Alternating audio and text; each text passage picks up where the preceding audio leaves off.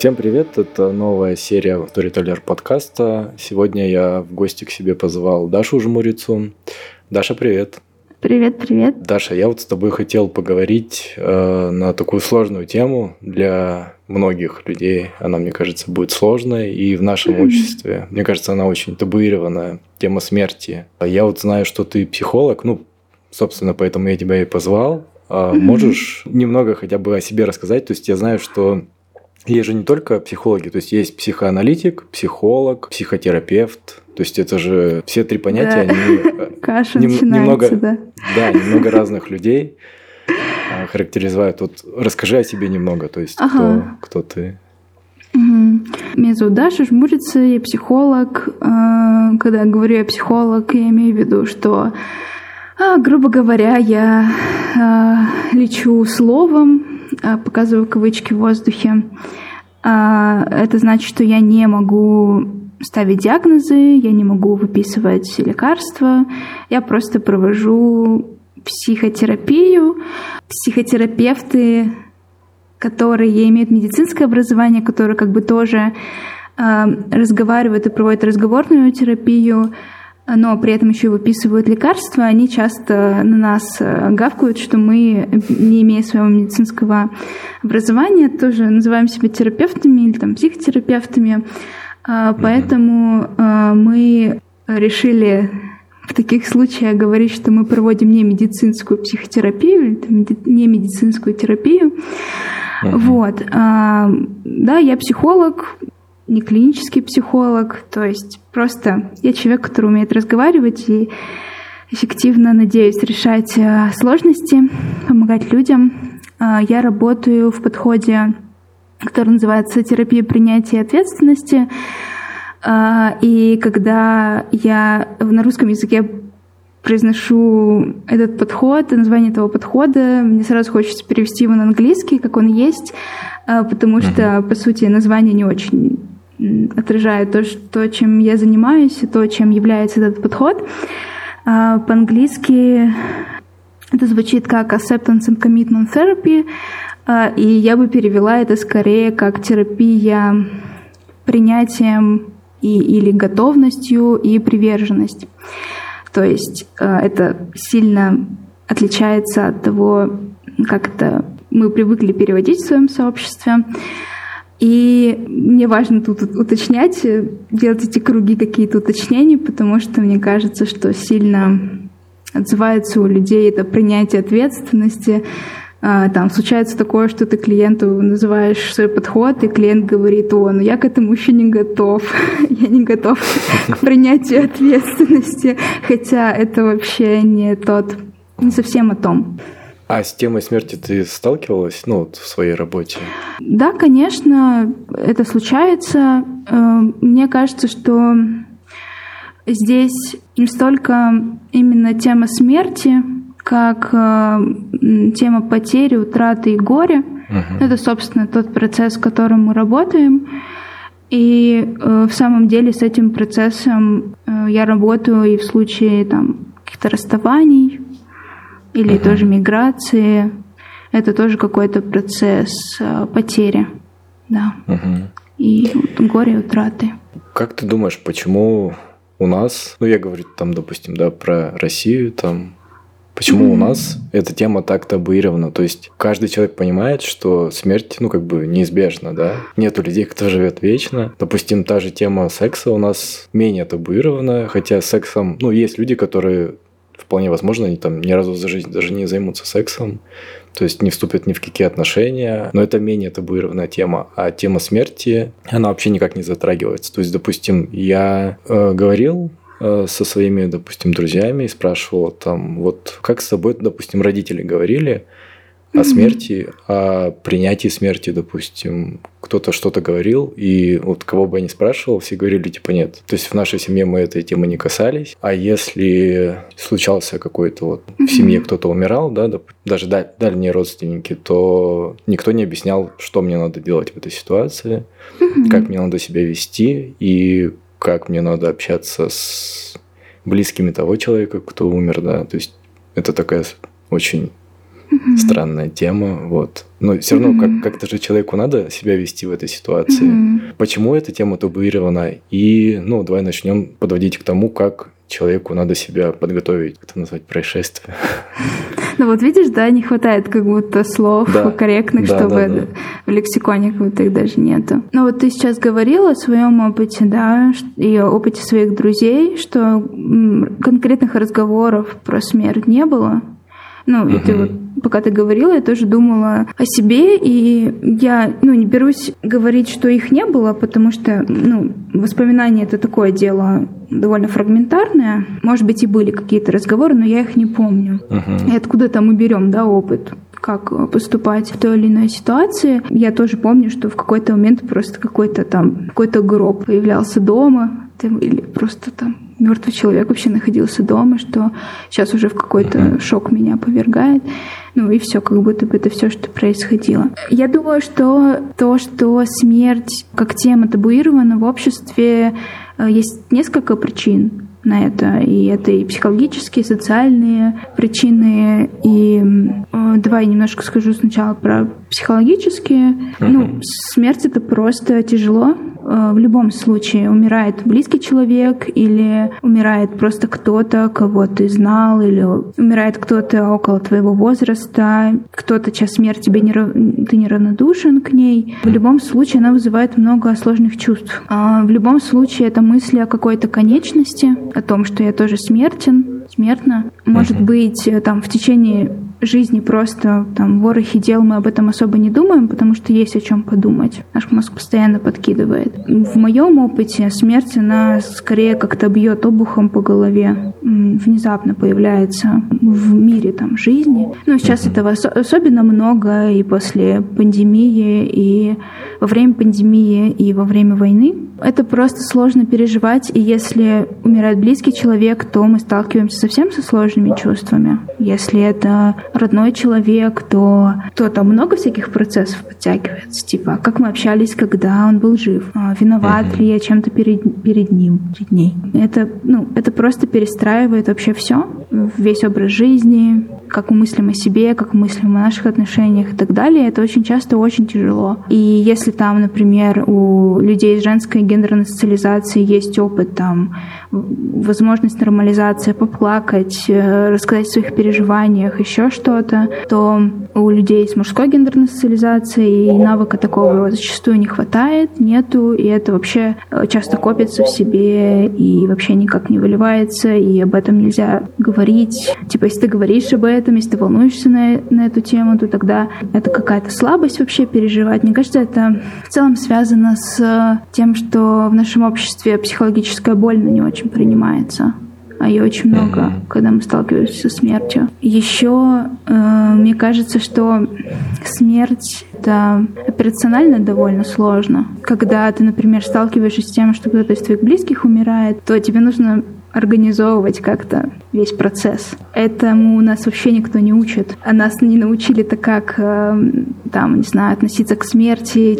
Ну, скорее всего, не научили. А, не научили, как разговаривать с людьми, у которых кто-то умер. Mm-hmm. И, ну, и как э, организовывать это все тоже. И мне кажется, что, ну, в одной статье я прочитала, что смерть — это даже, ну, какая-то постыдная тема. И во мне это вот откликается, что смерть — это что-то такое, чего, ну, не хочется касаться, не хочется думать. Если я думаю, что когда-то мои мама и папа умрут, то э, мне придется что-то с этим делать. Это как ну, через какое-то сопротивление идет процесс. То есть эта тема вообще как будто бы очень, очень туго у нас идет. Нет опыта в ней. Вот, да. То есть это от, от того, что мы от неизвестности. Все, что нам неизвестно, нас так вот пугает и вот так блокирует нас. Меня, меня тоже это так дико сковывает эта тема. Mm-hmm. То есть я, я понимаю, что если я столкнусь с этим, то начинается просто какая-то блин, неизвестность, то есть это все в тумане, то есть что делать, как mm-hmm. делать, как себя mm-hmm. вести, как вести себя с окружающими, как mm-hmm. вести себя с людьми, которые просто вообще, то есть это такая ситуация, в которой ты себя чувствуешь полностью обезоруженным, то есть ты не понимаешь. Но смерть, она же от начала жизни людей. Это настолько древняя тема, что я не думаю, что люди раньше об этом не задумывались и не задумывались о том, как готовить своих близких к смерти. Точно кто-то об этом думал, и точно э, кто-то должен был как-то подготавливать близких к этой теме. Дело в том, что ну, почему эта тема табуированная, э, mm-hmm. именно да, причина да, mm-hmm. она сложная для нас психологически, но тут еще есть э, социальные причины, как вообще устроено умирание в нашем обществе. Ну, то есть mm-hmm. смерть, она часто находится, раньше находилась во многом полностью э, под церковной юрисдикцией, когда стало больше приверженности науки, то в медицинской. Э, сейчас это ну, какие-то хосписы, ритуальные услуги. Есть конкретные институты, которые занимаются смертью. И вот когда я, ну, когда я вот сама произношу там церковь, больница, э, ритуальные услуги, хоспис, это какие-то вообще такие немного закрытые институты для нас, где мы, ну, не то, что мы, не то чтобы я ощущаю свою там субъектность, агентность, что я могу что-то делать в этих местах. То есть смерть как бы и, и сакрализована церковью и скрыта потом другими практиками от нас тоже. Ну, как будто есть люди, которые занимаются смертью, а мы, а у нас слабки, мы ничего мы не умеем, да. это что-то страшное. Мне бы хотелось э, еще поделиться тем, что я прочитала, как сейчас переосмысляется смерть в основном на Западе, как она mm-hmm. нормализуется. Это вот как раз э, нормализация вот этой табуированности, кто-то в оппозиции к этому. Есть э, разные сейчас объединения и движения, которые переосмысляют э, смерть и ну, делают ее более нормальной. И есть, например, такие направления, как э, Death Positive или движение за переосмысление смерти и ну, такое рассакрализация этого процесса. А, ну, это люди, которые много говорят о смерти, об этом процессе. Еще что интересно, они говорят вот как раз об этой власти кого-то другого над смертью нашей, наших близких. То есть тут тоже блин, вмешивается капитализм, а, потому что даже похоронить человека, а, даже когда ты умираешь, тебе, ну, как-то нужно да, отложить на это деньги, это какой-то платный процесс умирания, или там твои близкие должны позаботиться об этом, это всегда стоит каких-то денег, и это, когда я думаю об этом, ну, мне кажется, что с этим что-то не так, как будто бы это что-то не должно так работать, блин, как будто бы это должно быть иначе. Нормализация смерти этими ребятами, она происходит через а, нормализации мертвого тела и вообще мертвости, mm-hmm. привыкание вообще к тому, что тело может быть мертвым, и это нормально, там, не знаю,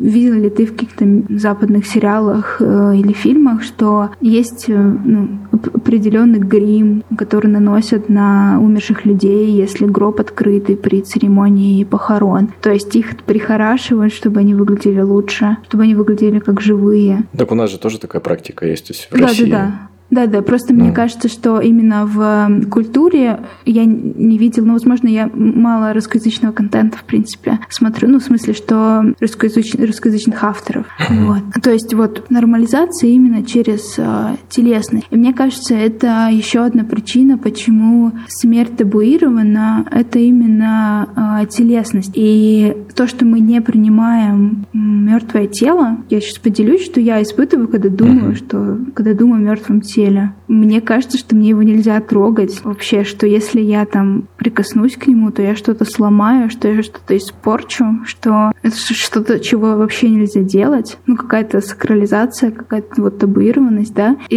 есть мысль, что я что-то испорчу, хотя испортить вообще уже, уже нечего, все уже все уже испорчено до конца, если так можно сказать, но это шутка. И я вот думаю, э, какая часть в этом биологического вот отвержения, ну, когда мы видим что-то умершее, что-то неприятное, насколько э, это отвержение именно в нас э, биологически вшито, как избегание трупности, как чего-то опасного, как ну, какой-то инстинкт или мотивация, или насколько это связано все-таки с языком и социумом, который, ну, в котором мы воспитываемся, то смерть это что-то, от чего нужно держаться подальше. А, ну, для меня это вопрос. Мне почему-то тоже кажется, что это все-таки где-то на нашем в нашей культуре это заложено. То есть нам с детства рассказывают сказки про где тоже там, не знаю, Кощей Бессмертный, да, угу. а Баба Яга, то есть такие существа, которые полуживые, полумертвые, mm. непонятно, непонятно как, какие они. Все отрицательные персонажи, они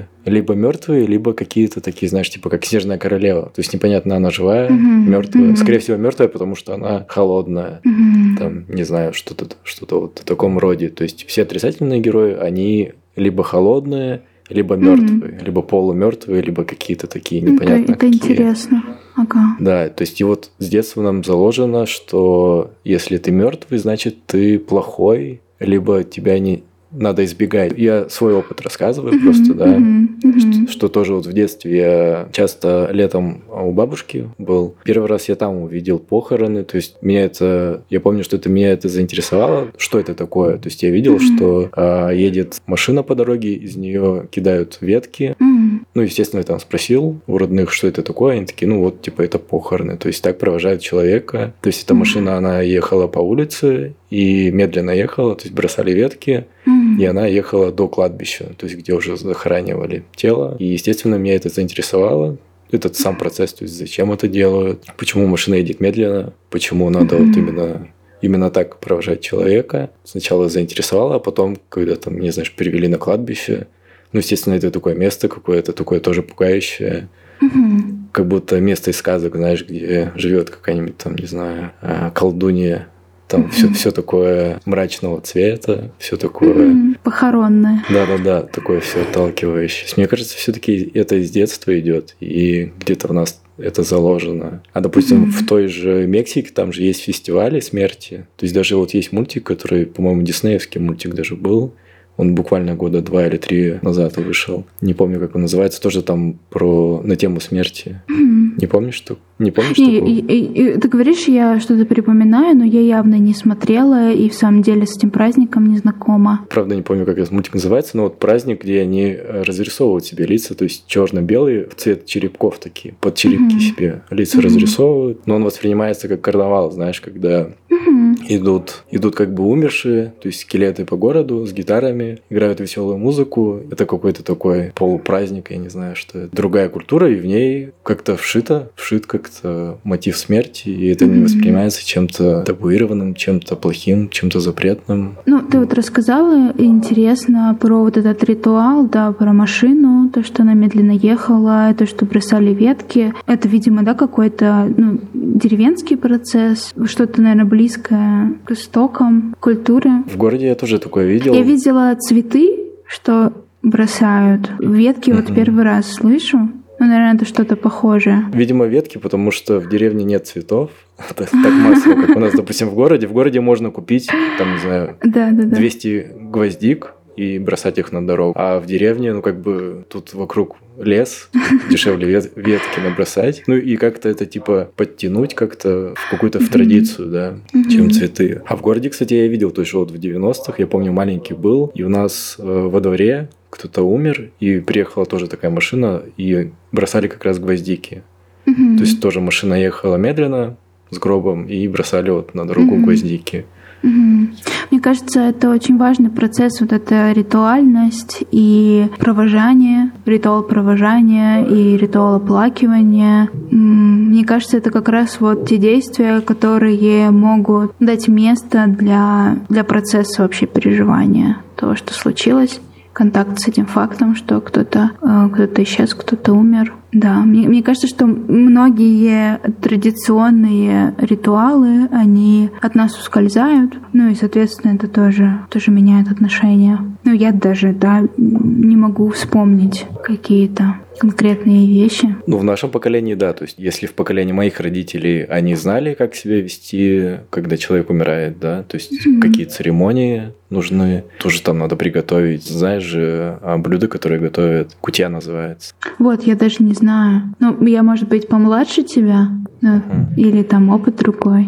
Ага. У моих родителей они знают все эти ритуалы, то есть как надо хоронить человека, то есть как подготовить дом, что приготовить, mm-hmm. там как себя вести. А мне это никто ничего не рассказывал. То есть я это видел. Видишь, я еще не особо общительный, не особо контактный человек. И, возможно, mm-hmm. если бы я был более контактным, я бы у родителей все это узнавал, спрашивал. Меня приводили, и я просто на это смотрел и впитывал. И не понимал, зачем это и mm-hmm. с чем это связано. И ритуал же он все равно к чему-то к чему-то подвязывается. То есть он не просто так готовит определенные mm-hmm. блюда, не, не просто так там закрывают черными зеркала mm-hmm. тряпками. Mm-hmm. В этом есть какой-то смысл, но мне это никто ничего не рассказывал. Угу. Ну да, я тоже не помню. Да, в нашем поколении как-то это, я не знаю, как мы будем себя вести, то есть гуглить в интернете. Да, ну, скорее всего, да, только это и остается, либо составить какой-то разговор с родителями, поспрашивать их. Ну, интересно, да, кстати, как а, вообще это будет ими воспринято, если вдруг а, мы с ними об этом заговорим насколько это будет тоже тема, которая избегается. Ну вот мы с тобой примерно понимаем, как можно говорить со взрослыми людьми, да? То есть как, допустим, мы бы поговорили со своими родными. Еще вот один большой вопрос, как говорить с ребенком, если представить, там у нас будут дети, как нам поговорить с ребенком, как ему объяснить, что смерть mm-hmm. это неизбежно, что смерть это ну, такой процесс, который в любом случае будет соприкасаться, то есть тебе придется с этим столкнуться в любой форме. Mm-hmm. То есть это даже не смерть человека, это смерть домашнего животного. Mm-hmm. То есть это же тоже как-то надо принять, пережить. И вот как с, с ребенком грамотно поговорить, не напугав его. Mm-hmm. Я скажу дисклеймер, что я ну, знаю про детей довольно мало. Многие, ну, я не работаю с детьми, да, с детской психологии я знакома поверхностно. И разные возраста детские, они характеризуются разным, разной реакцией на стрессовые события, на потери, на горе, на смерть в частности. Ну и действительно в опыте ребенка рано или поздно появится факт смерти. В разном возрасте они по-разному будут реагировать на это. Я думаю, что тут есть разный подход. Некоторые родители вообще скрывают то, что там дедушка умер, например. Мои клиенты часто о чем-то подобном сообщают что какое-то время не знали вообще, что значимый человек э, умер. А, или, например, э, я недавно узнала, что такой факт биографии моей э, солистки моей любимой группы Алая Оли, Оли Маркес, она потеряла маму в 4 года, и что ну, она была совсем маленькая тогда, и ей просто привели домой новую маму. Ну и все, это была вот, э, ну, просто мама. Она какое-то время жила, да, думая, что с мамой все в порядке, вот она есть. С одной стороны, я думаю, что это имело плюсы, Просто потому, что у ребенка был значимый взрослый, который был нежен, э, который любил ее, а, строил отношения и так далее. Но, с другой стороны, это такое, такая большая ложь предательства, факт обмана. А, и сейчас по-другому можно подойти к этому вопросу, к тому, как сообщать о смерти ребенку. Это, ну, быть честными, ничего не скрывать. И советую подготовиться, во-первых, к этому разговору. То есть придумать, э, подумать, что конкретно вы будете говорить ребенку. Важно, чтобы это было комфортное, тихое место, может быть, чтобы были какие-то безопасные для ребенка вещи, типа его игрушки или еще что-то такое, ну, которые так или иначе помогают э, справиться с стрессом. Ну и важно говорить как есть. И мне кажется, что вот, вот эти слова говорить как есть, если бы я встала перед э, этой необходимостью сказать ребенку, маленькому человеку, что кого-то из его близких не стало, мне бы сказали, ну скажи как есть. Я бы такая, как? Вообще, как об этом сказать? Предлагаются такие вещи, что-то вроде твоей бабушки не стало, она умерла. То есть, ну, прямо, да, прямо uh-huh. можно сказать об этом. Можно сказать, что ее тело перестало работать, она заболела или там ее убила болезнь, еще что-то такое. А, ну, и она больше не придет, она не появится больше, ее нет. Ты вот говоришь, как сказать так, чтобы не напугать ребенка. А, ну, никак. Скорее всего, ребенок напугается и испытает а, какую-то гамму эмоций. Mm-hmm. Если это маленький ребенок, то это могут быть эмоции, которые он вообще еще не умеет выражать. И психологи пишут, что в таких случаях может проявляться такое регрессивное поведение, там вроде то, что он начнет э, мочиться в постель, если он уже этого не делает. И вот эти эмоции, этот факт, он так тяжело процессится в психике, то иногда проявляется такими моментами, ну, могут быть крики, истерики, нужно быть терпимыми к этому. Нужно понимать, что это всего лишь последствия этого факта. И если относиться к этому с принятием, с терпением, объяснять раз за разом, потому что у ребенка могут возникнуть вопросы, уточняющие снова и снова, может, все-таки бабушка придет, может, все-таки можем как-то ее оживить и так далее, потому что это же вообще непонятная какая-то какой-то процесс, что вообще такое mm-hmm. смерть. И ну, со временем симптомы пройдут, такое проживание утраты, ну, все будет в порядке, да, как, как и со взрослыми людьми, собственно. Mm-hmm. А, это очень тяжелый опыт, который связан с очень тяжелыми чувствами, но а, это проходит. Со временем в норме человек это переживает. А как тогда еще правильно говорить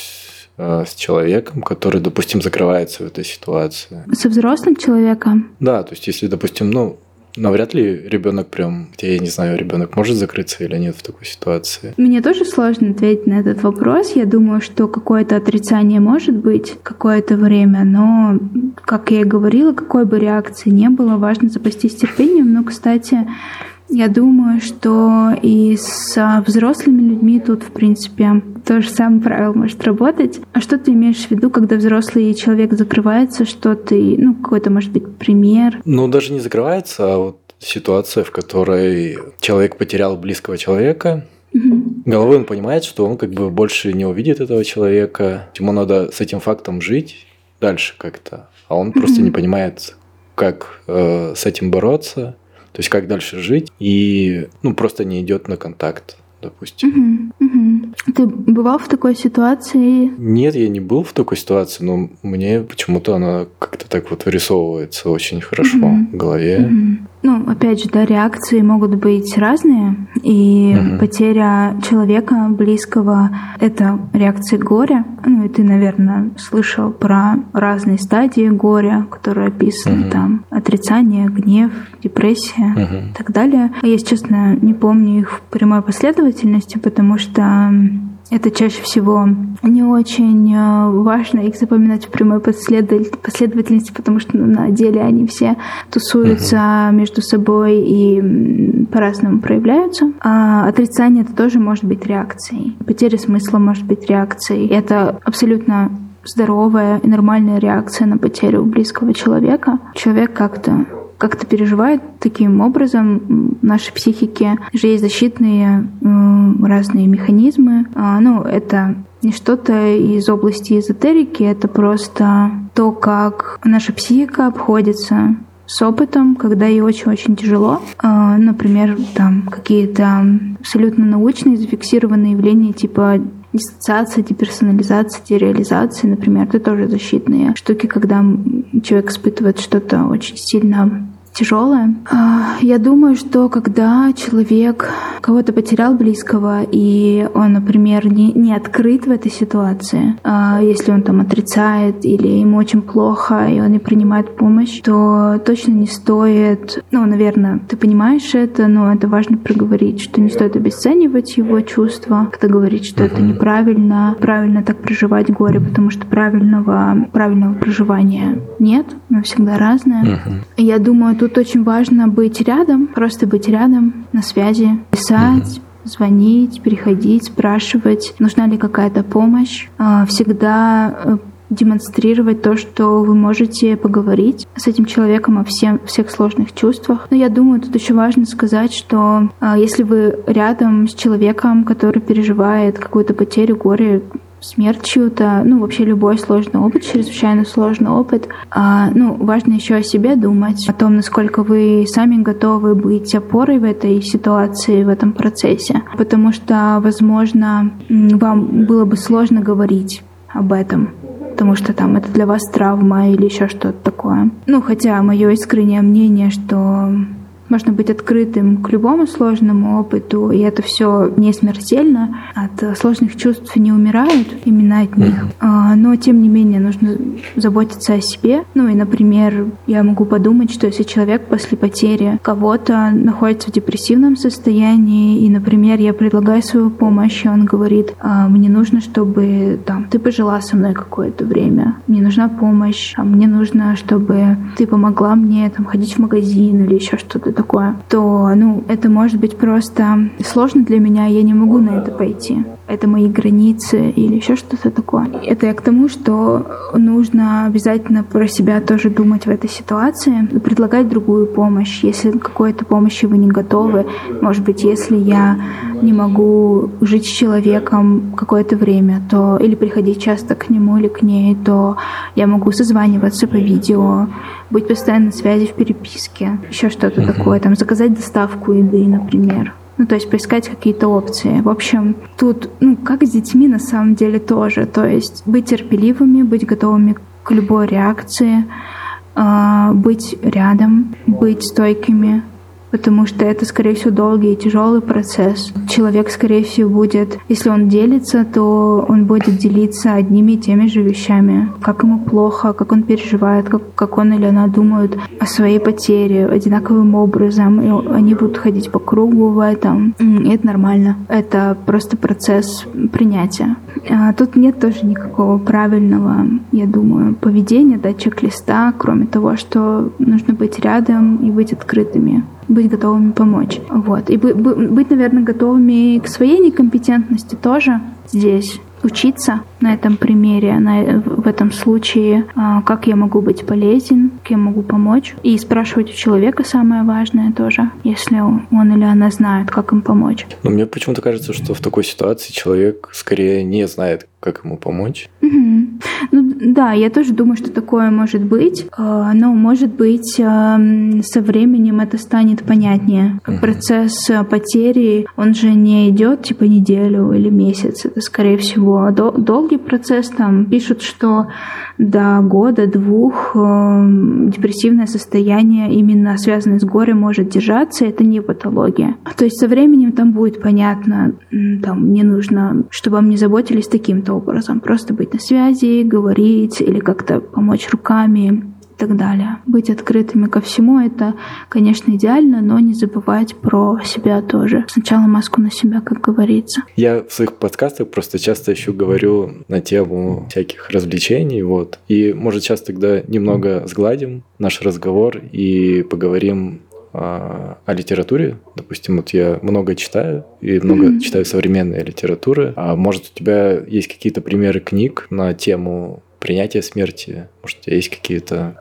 Вот, а я читаю немного, кроме работы.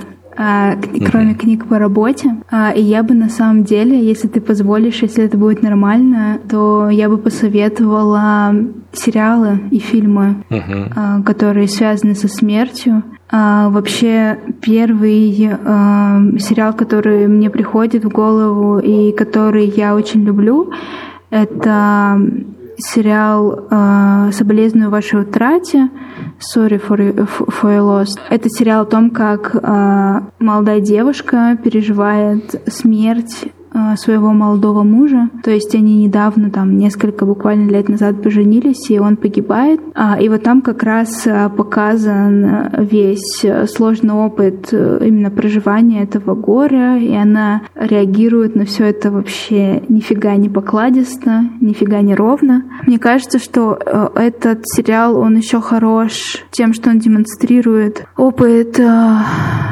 потери, расставания как потери, потому что это не только смерть, но еще окончание отношений, именно, ну, романтических. Там очень интересно. Я помню, что я то ли смотрела в первый раз, то ли пересматривала его, когда а, была в процессе расставания после длительных отношений своих. А, и я помню, как я просто рыдала и как меня э, релейтила эта тема. А, было хорошо. Ну вот такой выплеск эмоций. Более веселый, такой более комедийный фильм, который, наверное, более популярен. Он уже, уже не знаю, ему, наверное, лет пять. Может быть, ты знаешь «Капитан Фантастик»? Может быть, слышал? Я, я слышал, но я не смотрел. И про сериал я тоже слышал. Там играет э, Олсон, да? Да, Одна да, да, да, да. Ну, это не та сестра, которая близняшка, да, да, да другая. Да. Потому что я... Это которая в Марвел снималась. Вот, для, для меня, для меня это Олсон из этого сериала, а не из Марвел. А «Капитан Фантастик» — это офигенный фильм про смерть э, матери очень нетипичной семьи, там типа батя с тремя детьми, по-моему, или даже с четырьмя детьми. Они живут в лесу, там ведут свое хозяйство, читают Маркса и вообще все такие левые.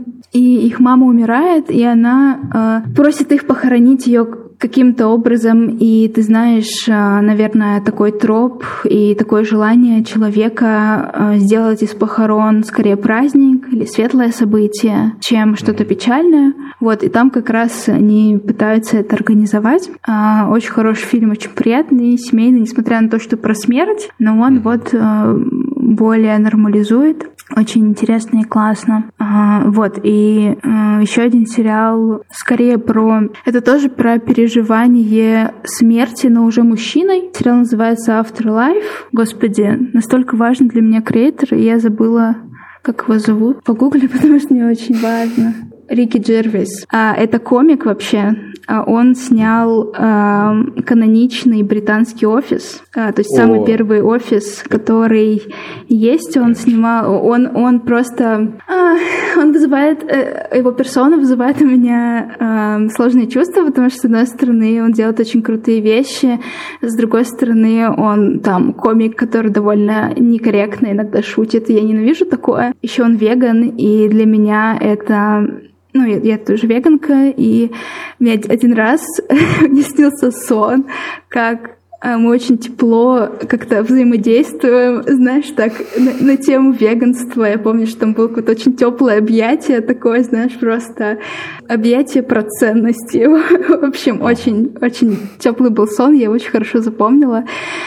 У него есть очень крутые проекты. У него есть сериал про нейроотличного э, работника э, как раз дома, дома престарелых, и там тоже много про смерть. И он просто невероятный, очень классный. Я прям советую к его фильмографии присмотреться. Его сериал Afterlife, он о том, как э, мужчина потерял жену после рака, после болезни, и он-то скорее вот отрицает, запивает, а, довольно жестко шутит, а, таким становится говняком. Ну, немного говняком он был и при жизни своей жены, но это просто э, как-то в апогей выходит. И это тоже довольно рыдательный сериал, а, потому что там есть вставки, видео, которые его жена записывает перед смертью для него, там она просит его продолжать жить, ценить жизнь и так далее. И это тоже очень все трогательно вызывает чувства. Вот, я вообще очень люблю сериалы, поэтому это то, что, то, что я могу, наверное, любую тему предложить. Вот, советую очень, это очень хорошие вещи. Я думаю, что я ссылки оставлю и на те статьи, которые я читала к этому выпуску, и на название этих сериалов. Ага, да, конечно, я могу в описании там потом mm-hmm. прикрепить, чтобы да. это было. А я как раз вот по теме хотел рассказать про две книги. Mm-hmm. Скорее всего, ты слышала, может, писательница такая есть, э, Оксана Васякина? А, да. Угу. Я читала «Рану». Да-да-да. «Рана» как раз и «Степь» — это вот как раз две книги про как раз вот переживание э, смерти. То есть вот в «Ране» она теряет э, мать и едет с ней там через всю страну, чтобы похоронить ее, да. А, и как раз вот вся книга про то, как надо принимать смерть, как это переживать, то есть как это сложно. Очень, мне кажется, тяжелые две книги. Ну, рано про потерю матери, А следующая, вторая книга «Степь», она про а, потерю отца, mm-hmm. с которым она мало общалась, но все равно это как бы отец. Вот. Mm-hmm. И мне кажется, это... Ну, я бы назвал это, наверное, в топ-10 любимых моих книг. Она mm-hmm. уже входит, вот эти две книги, потому что они написаны невероятно круто. Я не понимаю, как люди могут так писать, так передавать свои чувства. Mm-hmm. То есть ты читаешь, и ты прям как будто чувствуешь человека. То есть что он переживал, mm-hmm. его мысли. И вот таких книг, тем более на такую закрытую тему, мне кажется, у нас mm-hmm. очень мало. Я люблю современную литературу, и в современной литературе это мало очень мало. Классики там, да, есть, ну, грубо говоря, ну, Каренину, которую все знают, которая, ну, в конце про смерть, то есть сама mm-hmm. книга не про смерть, и, или, допустим, та же Муму, то есть mm-hmm. все в школе читали Муму. Может быть, тогда и столкнулись со смертью, возможно. Ну, вот эти две книги я всем советую. Они тяжелые, кстати, я когда рану читал, я взял ее с собой в поездку, ехал в Иркутск на поезде. Вот у меня было ровно то же самое. Я читала рану да? в поезде, да, я ехала тогда к родным в Братск, ага. и у меня как раз там был какой-то поезд, а, ну, с, с назначением Новосибирск, Усть-Илимск, я ехала в этом поезде и читала а, рану, и потом я ехала в Иркутск и на Байкал, и вот забавно, что... Ну, я тоже кайфовала от того факта, что, по сути, по той же, по той же дороге. Угу, угу. Да. А я прям в депрессию впал. То есть я читал, угу. и меня, меня настолько зацепила эта книга. То есть я настолько вжился в книгу, угу. что ну, начал вот прям сопереживать тому, что она пишет. И, ну, немного, наверное, перекладывать на себя. То есть я пытался почувствовать, что она чувствует, чтобы я чувствовал в этой ситуации, как я бы принимал факт смерти, да, то есть для меня это очень тоже жесткая такая тема. Несмотря на то, что это книги очень жесткие, то есть, но я всем советую прочитать как минимум, чтобы, может, чтобы хотя бы у вас там мысль какая-то зародилась в голове, чтобы вы как как-то немного себя начали подготавливать к этой теме. Но это, это правда с, э, случится со всеми, и ну, нельзя убегать просто от этой темы. То есть ее надо как-то проговаривать в обществе, в нашем, как-то все равно затрагивать эту, эту тему. То есть она невозможно так, что обходить ее постоянно. В любом случае каждый столкнется с этим,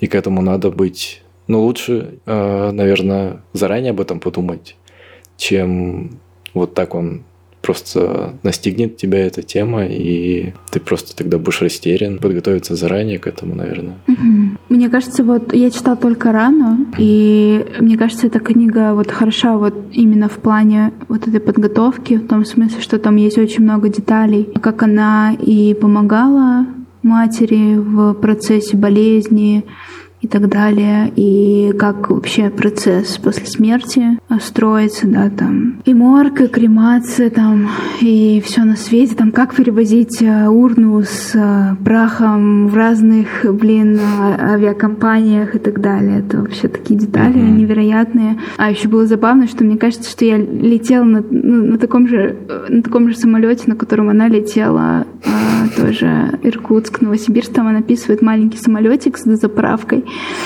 Вот, короче, это очень забавно вышло. Согласна, это очень хорошие книги. И там много и психологического. А, ну, для меня, когда, как для специалистки, было круто увидеть вот эту связь в ранее Э, между ее, Оксаны, пограничным расстройством личности и тем, как она, э, как ее отношения с мамой строились. И это такой пример очень, на самом деле, каноничный, то, как формируется пограничное расстройство. И вообще вот это осмысление отношений с мамой после ее смерти. Э, это очень круто там описано, так что я с тобой согласна, что это те книги, которые нужно попробовать прочитать или прочитать. В целом, мне бы хотелось немножко еще рассказать о том, как смерть эм, может быть э, психологически полезна для нас, вот как, как факт того, что э, все мы смертны. Угу. А, вообще в терапии и там, когда мы говорим о расстройствах, желание смерти, да, суицидальные мысли, они всегда описаны. Суицидальные мысли или, например, парасуицидальное поведение, это самоповреждение, какие-то порезы. Далее ты, наверное, должен поставить триггер-ворнинг, что немного об этом будет на какой-то там минуте, просто упоминание. Обычно это нежелательное патологическое поведение, mm-hmm. желание умереть, суицидальные мысли, когда они появляются в терапии, ну, понятное дело, сразу настораживаюсь и сразу говорю, что это нормально, мы можем об этом говорить, нам важно об этом говорить, и я буду очень признательна, если... Говорю клиенту, что я буду признательна, если он или она будут открыты в этом, но это нежелательное поведение, и это не тот исход терапии, который, который нам нужен, потому что, наверное, результат любой терапии — это повышение качества жизни. Суицид никак не э, коррелирует с повышением качества жизни. Это всегда что-то плохое, что-то, что мы должны или взять под контроль, ну, скорее не суицидальные мысли взять под контроль, мысли довольно сложно взять под контроль, а ну, поведение скорее суицидальное. И это такой симптом депрессии. Суицидальные мысли — это всегда симптом депрессии. Это то, что требует mm-hmm. коррекции, просто чтобы жизнь человека происходила, грубо говоря, нормально. Тут тоже могут быть э, кавычки в воздухе, потому что о норме можно долго говорить. Но я также думаю о том, насколько нормально задумываться и планировать э, свою смерть есть же вот этот феномен эвтаназии легальный mm-hmm. во время болезни или, возможно, даже время ну, ментальных каких-то сложностей, возможно, усталости от жизни, еще от чего-то. И я об этом мало читала. Это то, о чем можно подумать, поразмышлять. Я поделюсь немного личным в этой теме. А, я сейчас нахожусь в миграции, и непонятно, когда я смогу вернуться в Россию, захочу ли я возвращаться в Россию. Наверное, 2023, 2022-2023 года нам вообще показали, что миграция возможно, как это работает, как там платить налоги, как получить ВНЖ, гражданство, паспорта и так далее, каких-то других государств. Но это еще и очень сложно, и мне кажется, этот опыт показал, насколько государство глубоко а, проникает в наши жизни, насколько оно в самом деле нас контролирует, нашу жизнь и нашу смерть тоже. У меня сейчас есть э, партнер, у нас ну, довольно ну, близкие, наверное, лучшие в моей жизни отношения. И я mm-hmm. задумалась о том, что если мы будем жить в какой-то стране, и, а вдруг не в России в смысле, а какое, какая у нас будет старость, откуда мы будем получать пенсию, как мы будем ее зас заслуживать, как вообще будет выглядеть наша жизнь в старости. А не хочется же влачить какое-то совсем жалкое существование в старости, хочется, ну, хотя бы иметь жилье, хотя бы иметь какую-то там а, деньги, не знаю, на, а, на еду, Netflix и книги. Хотелось бы. И я подумала, что, ну, наверное, когда э, все станет совсем плохо, если все станет совсем плохо, если мы станем совсем немощными, то, ну, наверное, парный суицид это не такая плохая идея. А, Жесть. Если, если мы уже прожили жизнь такую, которую мы хотели прожить, ну, а я child-free, насчет него я пока не, то, не полностью знаю этот вопрос. Ага. Ну, например, если так случится, что а, там все мои собачьи дети, которых я хочу, их не станет, останемся только мы, и, ну или там останутся только я одна, может быть. Без uh него так случится, то м, вот такие мысли ко мне стали приходить, и в контексте того, что мысль о смерти это в принципе патологично, uh я стала думать, насколько вообще ну, нормально, что эти мысли приходят насколько это опция или насколько это патология. Ну, это не те мысли, которые там сейчас я хочу хочу перестать жить сейчас, а угу. может быть когда-то так, так моя жизнь может закончиться. Вот это, это интересно. Но, наверное, э, эти мысли еще приходят, потому что я правда как будто не мыслю, что кто-то, если у меня нет детей, что кто-то может меня поддерживать, там, мои друзья угу. или там, я не знаю, а, не знаю даже кто, если не друзья, да, какие-то, может, маленькие младшие родные, ну, как будто бы у меня нету почти связи с родными людьми, и, ну, как будто бы вот эта вот общность и сообщество, э, они вообще в реальности исчезают. Такие у меня мысли, я пока размышляю, насколько это вообще окей, но меня не вызывают никакого противоречия, кроме того, что когда я буду в той точке, наверное, меня будут наполнять совсем другие вещи, совсем другие да. смыслы какие-то. Мне кажется, то, что ты говоришь, это больше про планирование жизни. Это не про то, не про желание закончить жить, а просто про планирование жизни. Что ты вот планируешь, что в конце, когда уже будете оба, наверное, понимать, и у вас будет какая-то договоренность, то почему бы как бы и нет, да. Видишь, мы не можем как-то без смеха вообще об этом говорить. Это как-то неловко говорить о смерти, о такой. А, мне кажется, это э, важный момент тоже нормализации. Решать, что с тобой будет в конце жизни а, или mm-hmm. после момента конца. Ну, например, то, что люди пишут, как они хотят быть погребены, например, где они хотят, угу. чтобы их прах был развеян, или там разные э, религиозные моменты погребения возникают, или даже экологические. Э, там, угу. я хочу, чтобы из меня выросло дерево, или я хочу там просто быть закопан в землю, просто в каком-то полотне, а не в гробу, например, угу. чтобы мое тело легче разложилось, а не просто консервировалось э, в коробке. Mm-hmm. Вот. Ну, это и, и, например, вещи, что типа покупка места на кладбище заранее. Это тоже, ну, просто, просто что-то смешное, но на самом деле очень практичное, прагматичное. Мне кажется, это такой дикостью. А, я про обряд а, наш обряд вот похорон, да, когда твои близкие, а когда ты уже умер, должны вгрохать там немалые деньги. То есть mm-hmm. это, мне кажется, сравнимо там, я не знаю, как, как наверное, год обучения в каком-то да. московском универе. Mm-hmm. То есть примерно вот по деньгам это то же самое. Да. Та ситуация, когда ты уже умер, тебе глубоко насрать, как тебя похоронят. Ну, в смысле, я имею в виду, что если ты не ставил какие-то условия, что типа вот я хочу вот так-то и так-то умереть, если человек не проговаривал это, если у него не было никаких желаний, то мне кажется, ему, ну, ему правда насрать. Ну, когда человек уже умер, ну, смотря, да, есть... каких взглядов мы придерживаемся, если там человек э, сидит на облаке или где-то да. под землей наблюдает за нами, то, конечно, ему не насрать, вероятно. И да, я понимаю, о чем ты.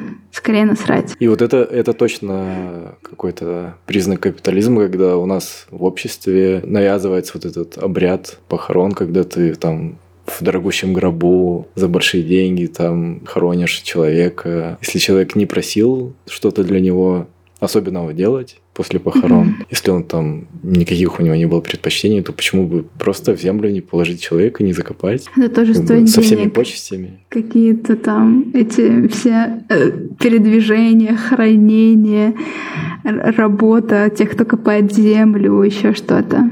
Это все деньги, это просто невероятно, в каком мире мы живем. Я хотела сейчас сказать, как э, может помочь э, факт конечности. Ну, все мы знаем, что мы умрем, когда-нибудь. И мы, э, как мы сегодня выяснили, думаю, как э, все слушатели знакомы с этим, особо об этом не думаем, пока живем, не склонны об этом задумываться. А, но, тем не менее, да, жизнь конечна, и мне кажется, что именно осознавание вот этой конечности, оно может позитивно сказываться в том смысле, что тебе нужно ну, что-то успеть за это время, прожить свою жизнь так, как хотелось бы, как было бы важно ее прожить. Вот это вот э, искреннее сознание конечности времени, которое отпущено ну, без какой-то печали или депрессивных состояний на этот счет, оно может и продвинуть вперед. Именно конечность, она придает смысл э, всей жизни.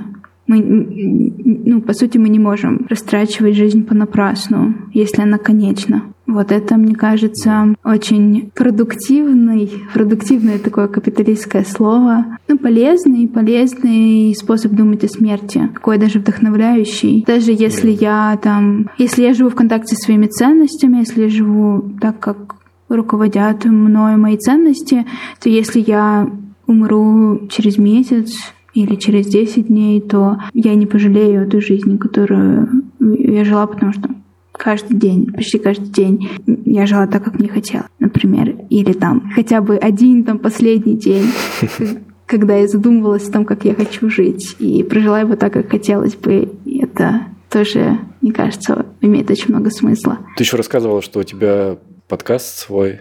Он сейчас живой или, или нет? Он уже нет, не нет, нет. А, я могу, да, про это рассказать.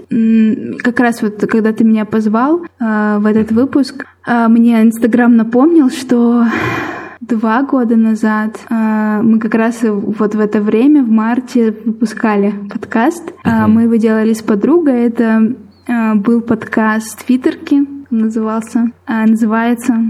И это была ее гениальная идея, что мы можем читать Твиттер и обсуждать угу. стейки, которые там люди пишут. Ну, ты, не знаю, насколько ты знаком с спецификой Твиттера, но там залетают какие-то темы, какие-то треды, и все мусолят какую-то mm-hmm. тему целую неделю. Иногда этих тем mm-hmm. дофига. И мы обсуждаем, выбираем интересные темы, обсуждаем их. А, обсуждали. Вот, я тогда только-только заканчивала универ и начинала свою практику. Ну, уже больше двух лет назад, получается. А, ну, тогда это было для меня больше по фану. Типа, я могла mm-hmm. быть откровенной э, в этом подкасте, там, говорить больше про свои отношения, там, про секс, про что-то еще, про что-то еще. А, ну, есть причины, почему мы закончили его вести, но одна из важных причин тоже в том, что я как специалистка для себя выбираю быть немножко в рамках каких-то э, определенной откровенности.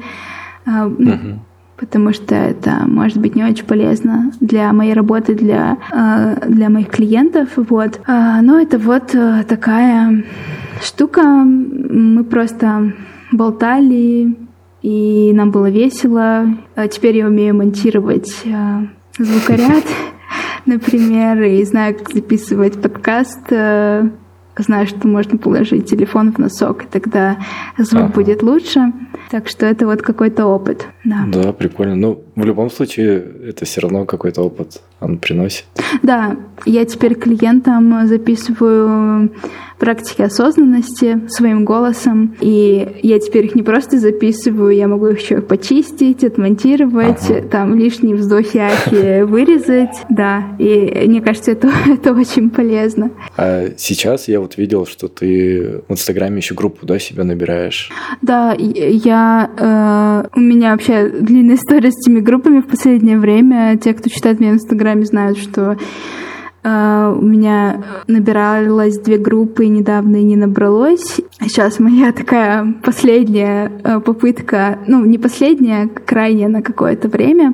Uh, я набираю группу поддержки, и я назвала ее «Удары судьбы». Ну, в целом, это группа для тех, кому сложновато сейчас. Я думаю, многим сложновато сейчас. И это такой будет больше формат про общение, про шеринг, про реагирование друг на друга, про поддержку. И это будет тоже группа, которая основана на терапии принятия ответственности, потому что это мой подход, я по-другому не могу, я в это верю и в этом работаю. А, но это будет более свободный формат, и для меня очень важно делать группу про комьюнити. У меня есть влажная мечта организации комьюнити вокруг себя, включая себя mm-hmm. и так далее. А комьюнити а, настолько горизонтальная, насколько это возможно, учитывая, что я психолог все равно имею какую-то ведущую роль. А, мне бы хотелось ну, поспособствовать тому, чтобы люди строили а, крепкие, экологичные, горизонтальные связи между собой, чтобы они находили поддержку друг в друге. Это вот моя ценность. Я постараюсь, пытаюсь сделать это с помощью групп, это будет такая флюидная группа, она начинается 15 апреля. Не знаю, будет к момент смонтирован подкаст или нет, но тем не менее она будет идти 6 недель, и к ней можно присоединиться с любой встречи, просто побыть с людьми. Да. Там все люди, они онлайн, да? Да-да-да, это будет э, онлайн по видеосвязи uh-huh. э, с любого конца планеты. Нас разбросало в последнее время, если это время удобно по субботам в 14 по Москве. Кайф, кайф. Ну, я оставлю обязательно на тебя ссылку и на эту группу, чтобы люди, mm-hmm. если заинтересуются. Мне кажется, сейчас такое время, когда каждому нужен человек, который его бы mm-hmm. поддержал. Да, если у тебя нет среди близких, то единственный выход это вот как раз через психолога. Mm-hmm. Мне сейчас кажется, две самых актуальные профессии это айтишники и и, и самые, знаешь, типа, как сказать, как бы так помягче сказать. Ну, короче, психологи тоже много зарабатывают сейчас. Особенно да, те, кто да. много берут за встречи, да, это те, те профессии, которые, которые могут позволить миграцию и более-менее хорошую жизнь. Даша, спасибо, что пришла. Это была очень крутая встреча. Я очень тебе благодарен, что ты согласилась поучаствовать у меня в подкасте. Ну, спасибо, что пригласил. У меня такой э, приятный э, прошлый опыт э, записи подкастов, и вообще, ну, приятно было его почувствовать снова, и вообще выходить в какое-то публичное поле для меня уже так немного забыто, но интересно и классно. Если хочешь, захочешь меня еще раз позвать поговорить о чем-то, то и буду рада. Круто, круто договорились. Спасибо еще раз, Даша. Пока. Пока-пока.